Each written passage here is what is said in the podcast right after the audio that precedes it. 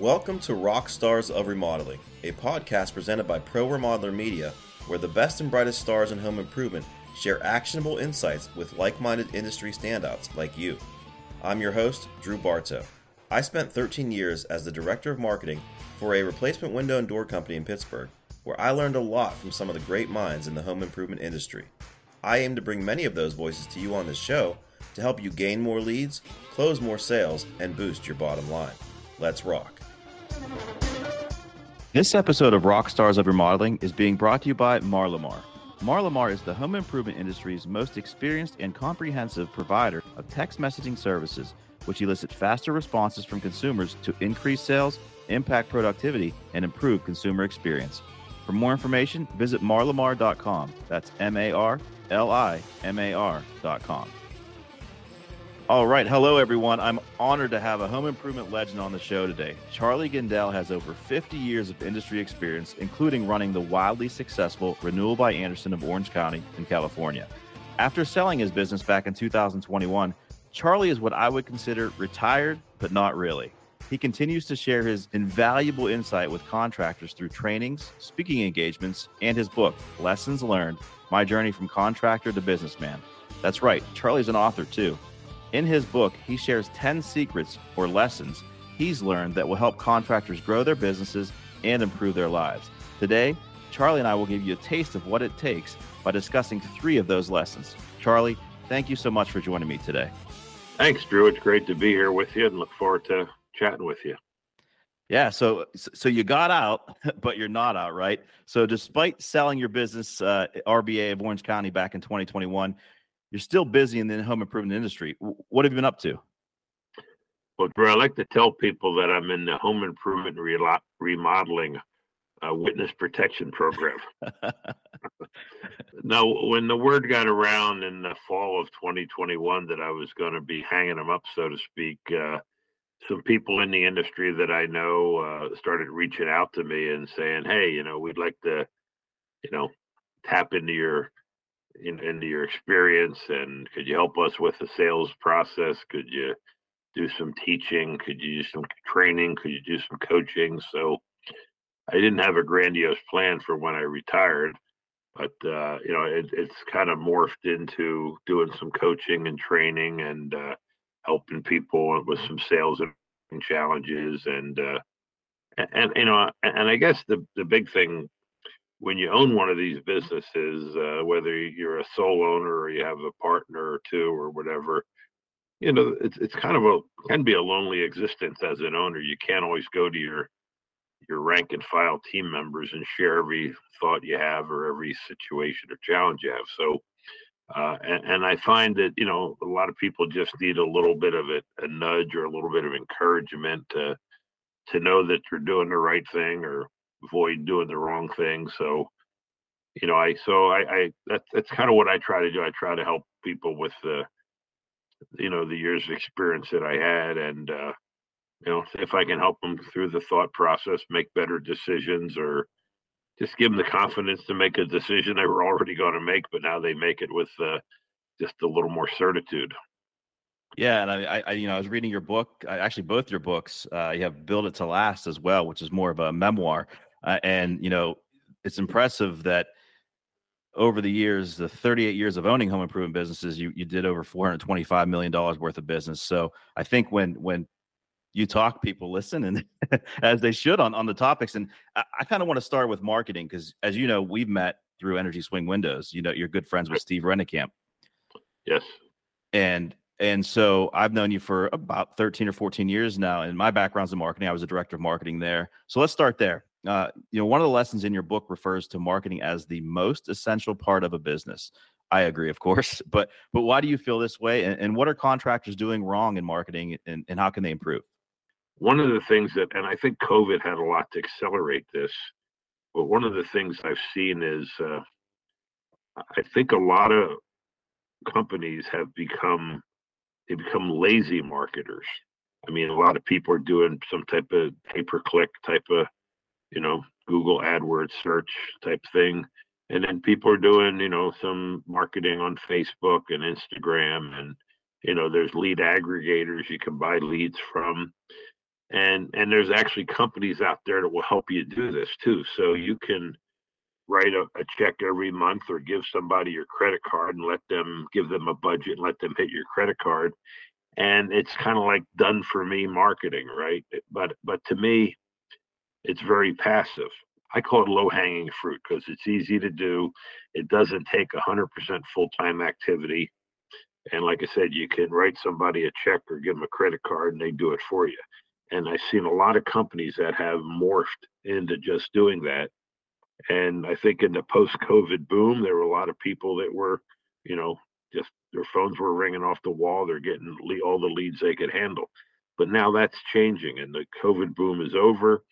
You know, we got inflation, talking about recessions, and you know, I have a client that I'm working with, and uh, you know, they were looking at their marketing in 2020, 2021, and they were doing some TV and and newsprint and and direct mail, and then they were doing internet. Well, they felt like their direct mail and TV wasn't really they weren't getting a good return on it, but they were getting a pretty decent return on their on their internet type, you know, marketing. So they decided to cut out the direct mail and the TV and that other type of more traditional type of marketing and just focus it all on the internet. And they figured it was going to save them about five or six percent, and that five or six percent would drop to the bottom line. And so they did that beginning of 2022.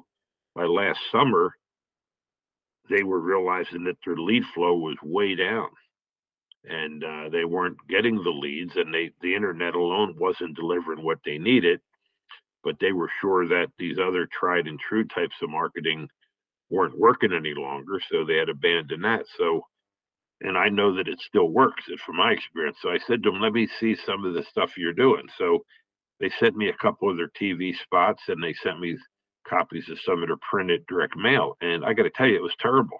The messages were conflicting.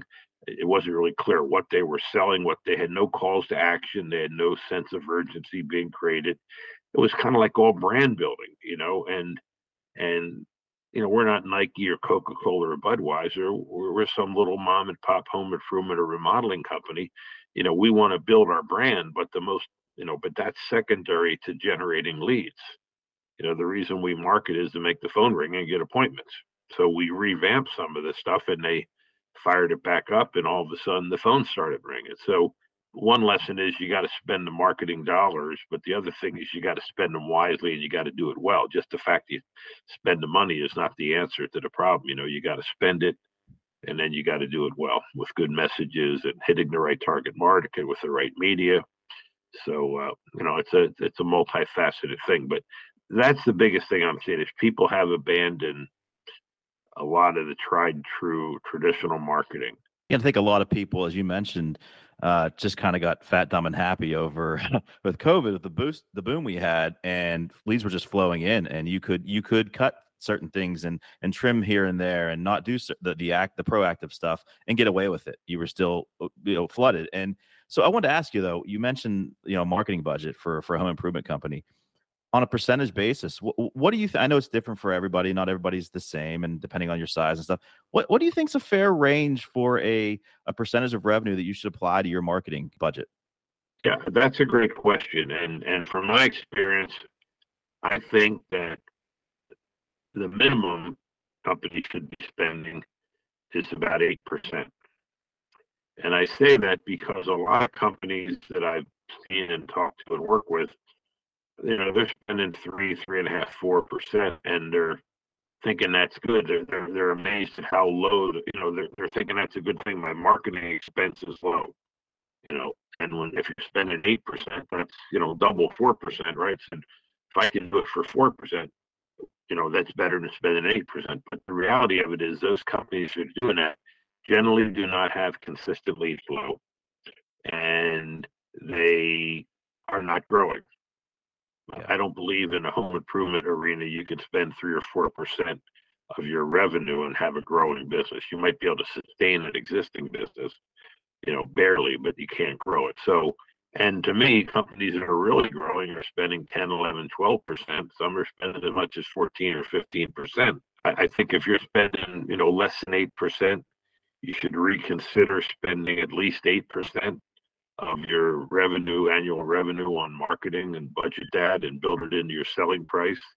And then look for areas that, you know, wisely you can spend that money and and also try to have somewhat of a diversified marketing portfolio. Don't put, you know, all your eggs in, in one or two baskets. You spread it around and do a combination of obviously the internet related stuff and social media, but do some direct mail, do some events, do some shows, do some marketing to past customers. Uh, you know, do some marketing to customers that you know maybe you gave a price to and they didn't buy. Just because they didn't buy today doesn't mean they won't buy tomorrow or next month or next year. So don't you know don't exclude those customers. Stay in contact with them.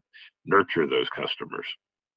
No, that makes a lot of sense, Charlie. I think you have to, it, depending, no matter what you do, I think you're talking about testing certain things, and you can then you can fine tune it, right? If something's working well for you, you do more of it. Something's not not working at all for you, you you you cut it out or you do less of it. You figure it out. I think you have to constantly be, you know, looking at your data, looking at the results, and seeing what you're getting. So, and that's the difference between I think companies that have made marketing the most essential part of the business and those that haven't you know if when it becomes the most essential part of your business you are looking at it on a regular consistent basis. You are tweaking you are analyzing you know you're tracking what's doing and you're making adjustments as you go you know and you know the thing that i hear that bothers me when i hear it from people is well we tried that and it didn't work typically what happens is number one that maybe the creative is not good the message is not good the off there's no offers or calls to action. There's nothing to create a sense of urgency. But over and above that, you know, they they, they do a direct mail campaign once and then it, they didn't get the response they thought they would need. Or and in some cases they probably did, but they don't have they're not geared to really track it. So they're just guessing. They don't really know. And you know, uh, to me, one of the things you learn after many years in in business, I think, is that inconsistent, haphazard efforts tend to yield inconsistent, haphazard results. Yeah. And doing things consistently, you know, tend to going to generate a more consistent result.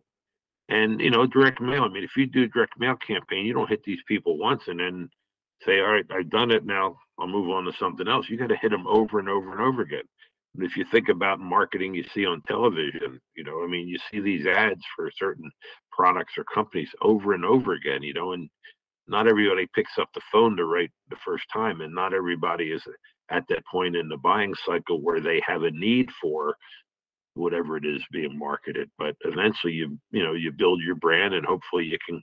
In our business, you create some offers to make people, you know, get up off the couch and pick up the phone or go to the computer and submit a form and, and book an appointment. A marketing is not designed to sell jobs. Marketing is designed to sell appointments. Sales job is to sell the jobs. Marketing's job is to sell the appointments. I love that. I love that. Marketing's job is to sell the appointments. I think I heard that before, and probably from you because we've had the connection at CCN and and with Steve. But uh, you know, we could talk marketing all day, you and I for sure. Uh, but I do want to turn to a couple other topics uh, that I've read in your book, and I think they're really relevant today. Uh, one of those is being uh, hiring the right people and, and, getting rid of the wrong ones, and I think that's even more critical today. Uh, you know, with the labor market the way it is. You wrote that a company's culture equals the positive behaviors you encourage minus the negative behaviors you tolerate. Can you talk about what you mean by this and, and how it relates to employee retention and recruitment in today's environment? Yeah, well, I mean, every company has a culture, whether you're conscious of it or you know it or you, or you, know as an owner you you know you think you've built a culture whatever you have i mean even if you did nothing you build a culture you know but in a growing environment we want to build a positive culture a culture where people are engaged people you know you have a passion for what they do and people are all signed in and on board with the big picture of what the company's trying to accomplish so many times we let people linger. We let people that are not performing in whatever role it is, we let them linger. You know, and there's certain behaviors that we should be encouraging, you know, and we should have that performance based mentality and the people in our company should know that we're performance based and everybody's uh, contributions either add to or subtract from the sum total of of the collective effort. So we want to encourage positive behaviors and, and, and performance, but we also, if we if we tolerate or accept, you know, poor performance or poor attitudes or negativity or no teamwork or you know that becomes part of our culture too. You know i recently was talking to a company uh, an owner of a company. He had like three or four key employees leave his business in like two week period. Wow. And it's he's like kind of devastated by it. And i and i thought well to myself i said something's got to be wrong there so when i started talking to him and dug into it he had, you know, he's gotten to the point where he thinks he's like he's not working in the business, he's working on the business, right? Which we as owners we need to do. But he actually got detached from the day to day of the business. His rank and file people never hardly ever saw him around. He didn't engage with them anymore. You know, he used to know everybody by their name. Now he doesn't know people and he's not you know, he's not going out to job sites. He's not there in the morning. He's not doesn't have a monthly company meeting. And so you know, he the culture has changed in his business because he's in his mind, I think he's gotten a little bit aloof. Wow, it's amazing the impact certain behaviors have on company culture. Now, we could do a whole episode on company culture, but before I leave the program today, I'd love to touch upon a very important facet of of your success, Charlie, and that's sales. I think you wrote that you know it's imperative for contractors to have teachable, trainable, repeatable, and perfectible sales systems. So, you know, above all else, is is that the key to long term long term success in this industry? Like, in, and what is your what was your sales process like? You know, and, and why did it work so well for you? As we evolved, you know, we eventually went to a one call sales process about a dozen years ago, and uh, and you know, a lot of people think that the one call sales process, uh, you know, involves pressuring a customer into a decision.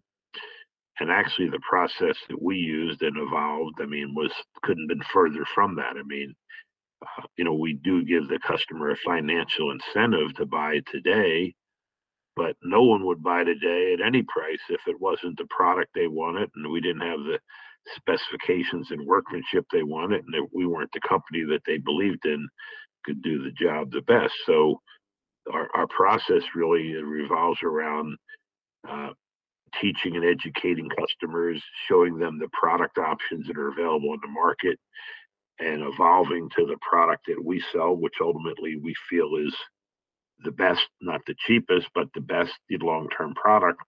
Getting them excited about that, getting them to commit to that product, then educating them about workmanship and specifications and so they understand that part of the equation and then you know explaining who our company is and what we offer uh, and why you know we're the best choice you know for them to partner up with. So only when you get commitments on those areas does the price even matter right so then if we if we have the product they want we have the specifications and workmanship they want and we're the company they want then you know we can save time if they're in a position to buy today we give them an additional incentive.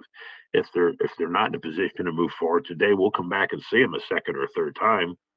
You know that's not a problem but those customers that are able to move forward when we meet with them for the first time actually save us time and money and allow us to meet with more customers it's just uh, you know it's a premises you know time is money. And most people when you explain it to them logically they understand that. So we went from selling about of the jobs we sold about 40% of them were sold on sold on the first call. We went to selling 97% of the jobs we sell on the first call with this new sales methodology. The other thing about having the sales methodology is it's one that we can teach and train, it's repeatable, and ultimately, when you focus all your attention, you can perfect it. So, most people, you know, they're just out there winging it. You know, they don't really have a strategy, uh, they don't have uh, any game plan that they follow and you know they, they sell jobs but you know not always effectively and efficiently so our process was designed to take people that know nothing about our business and our industry teach them and train them about the products about the industry and then also you know our sales methodology and how to price out jobs correctly and And by doing that, we were able to grow our sales team. So in those dozen years since you implemented that that one step sales process, uh, revenue wise, how much did you grow? Uh, we grew from about seven or eight million to about 48 million. Wow. 12 years. Yeah. Wow. That's impressive. Hey, if you're wondering how you can read all 10 of Charlie's lessons, go buy his book on Amazon. It's called Lessons Learned My Journey from Contractor to Businessman. It's an incredible read packed full of actionable insights. And if you want to learn more from the legend in person, register for Pro Remodeler's main event, the Pinnacle Experience, coming to Philadelphia in September 2023. Charlie will be a featured speaker where he'll share three key observations and three opportunities he sees for home improvement companies in the areas of marketing and sales. Plus, he'll be previewing his Pro Remodeler Expert Series class on what it takes to accelerate the growth of your business. Charlie, thank you again eh, for joining me, and, and I can't wait to see you uh, see you soon. And, and let's do this again. Look forward to it, Drew. Thank you. Thank you for listening to Rock Stars of Remodeling. As promised, there were some amazing takeaways that you can use to build a better business for yourself, your employees, and your customers. If you've got an idea for a future episode or a guest I should invite onto the show, I'd love to hear from you. And don't forget to follow Rockstars of Remodeling on Spotify or SoundCloud. And click the like button on this episode. Until next time, rock on.